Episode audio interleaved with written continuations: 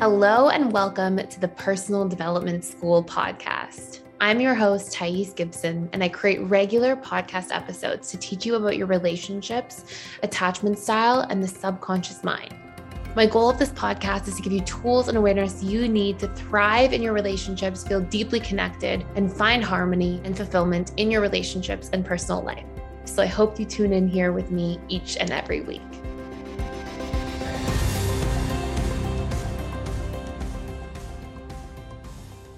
I want to talk to you a little bit about how to recover from burnout. Tool number one is to actively become aware of your thinking and your belief patterns that often put you in a position to be more likely to be burnt out.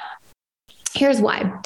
Throughout the day, we have different things that elicit emotional responses. One of those things is our belief patterns because if we have an automatically activated belief pattern, let's let's pretend the belief is um, I'm unsafe at my job, let's say, then that belief pattern is going to spark feelings that are uncomfortable. And so if we have these program beliefs, the moment our, our boss criticizes us, that belief is going to be activated. I'm unsafe. I'm going to lose my job. And belief and, and, thought patterns tend to go hand in hand. So when we have this core belief triggered, we can start feeling this feeling of being unsafe, which is then likely to also just trigger more thoughts. Um, and thought patterns trigger emotions as well. And these things go hand in hand. We often have belief and thought patterns that are then triggering more painful emotions. So let's say, for example, you get criticized. Your interpretation of that criticism could be, oh, this person's trying to give me a hard time because they believe in me, right? So your perception, which is basically made out of your beliefs and thoughts, is going to dictate your emotional response. These things are subconscious. Our perceptual patterns are subconscious. If we can become conscious about them and recognize that they're happening and reframe our beliefs, reprogram our beliefs, create a cognitive reframe around our thinking in real time, then we can change the way that we feel. Now, as this particularly relates to burnout, what I see the most is people have a lot of thought and belief patterns that are oriented towards pressure. I'm not good enough, so I have to put more pressure on myself. I'm not worthy, so I better overcompensate and earn my worth. I'm not doing enough. I shouldn't sit still. I have to be improving. I have to be, and, and I notice on a very strong basis, people who are burnt out always are coming from a place of lack in relationship to their life or their career. And it's like lack of being enough, lack of being capable, lack of being far ahead enough, lack of being financially stable enough, lack of, and it's just like this constant pressure. And what you have to realize is that if we're thinking roughly 60 to 70,000 thoughts per day, which is based on a study done at the University of Southern California's Neuroimaging Institute, if we're thinking thoughts on an ongoing basis that are triggering emotional responses, those emotional responses are also made up of neurochemical reactions.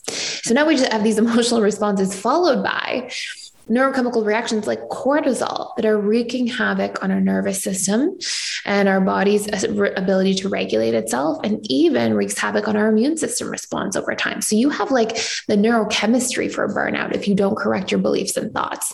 So you can start by doing this literally by writing out like, what are my patterns? What are my thoughts throughout the day? What are my thoughts about my work, my career, my life? What are my thoughts about myself? What beliefs do I carry?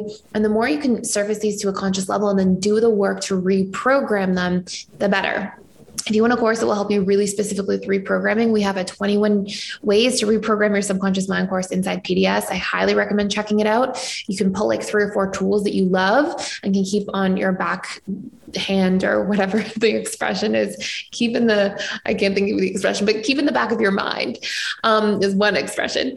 And just have those on hand for for your whole life right? Like anytime you're going through a, a problem or a pain point like oh this is the reprogramming tool i use to help myself move through this more effectively. So that's number one. Number two is we have to learn to meet our unmet needs. When we have chronically unmet needs in our lives what ends up happening is we feel chronic pain. Um, and I mean emotional pain. Like I don't necessarily mean physical pain, although I do believe that the emotions over time, because of the neurochemical um, response that we we have around emotions or what emotions are made up of, are essentially neurochemical reactions. Over time, this can have an effect on our body too. But when we have, let's say, for example, I have an unmet need for love and connection, and let's pretend I live alone, and let's pretend that I'm in lockdown, and all these things are happening over time that's going to hurt and until that void is filled in some form i'm going to keep having that pain of, of hurt except for that that can only be resolved when I go correct the issue. And that pain is there to support me. It's there to actually give me feedback. Hey, you have a need that's unmet. And the same thing goes for stress. If we're doing something that we do not like, that is totally out of alignment with our needs, we're going to feel chronic despair, resistance, procrastination, frustration, stress, overwhelm by what we're doing. And these emotions over time are going to lead to burnout as well. Number three, we have to learn to rest and recharge our nervous system. Sometimes people can be in a heightened or upregulated state for very long periods of time. And as this is taking place for long periods of time, you can get into a position where because you're so upregulated, your nervous system is always in sympathetic nervous system mode, or at least much more frequently in that mode, and not in parasympathetic nervous system mode. And we can sustain that for quite some time, but over time and after a long period of time, we actually have nervous system dysregulation and dysfunction can occur. And we can feel chronically stressed, tired. It's like our we can feel sleepy, but it's like you're you'll feel like like physically tired, but your mind won't shut off. And it's not a very nice feeling to feel for people. And so it's really important that we learn nervous system regulation tools. A big part of this is using different tasks, right? Like actually having time where you are doing activities and tasks that are down regulating um, at a very high level. Some different things you can practice are meditation, active relaxing, mindfulness, monotasking, light stretching or walking yoga, all these different things that are actually there to relieve stress and help us stay regulated, present, grounded, breath work, all these different things. So, anyways, really powerful stuff. Our next major tip here is to learn to hit the reset button. Sometimes when we get really focused on something, we can get so focused. And if you're like me, this is something I am totally guilty of and actively have to practice in my life. I can get so focused when I'm interested in something that, like, it's like I put the blinders on to everything else in life. And it's really valuable to be able to just pause. Go outside of that little box of your focus and and take a step back. And that's usually where a lot of beautiful things come from. Creativity new ideas new perspectives. Innovation is when we get outside of our little box of focus.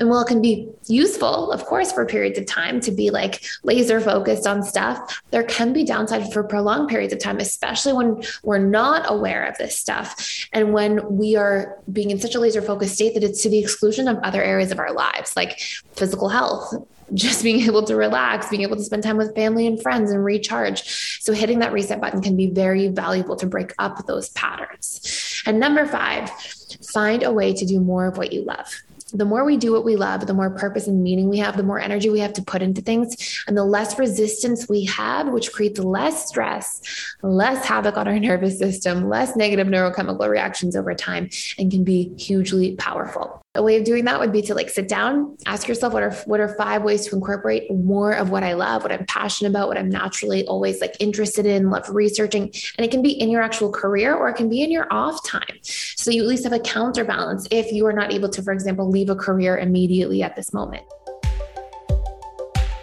Just want to jump in here and let you know that we are doing a 14 day free trial, which means you get access to the personal development school and everything we have going on on the other side for free for 14 days. That means you get access to the four live webinars I do every single week. You can come in, you can ask me questions with your camera on, we can chat. Um, you can leave your camera off if you prefer, or type your questions in the chat. There's lots of opportunity to get your questions answered. And on top of that, you get access to all of our different courses. We have over 55 different courses on relationships, communication, boundaries, emotional mastery, guilt and shame, learning your needs, so many different facets that are really important to master our lives and feel really good about our lives going forward.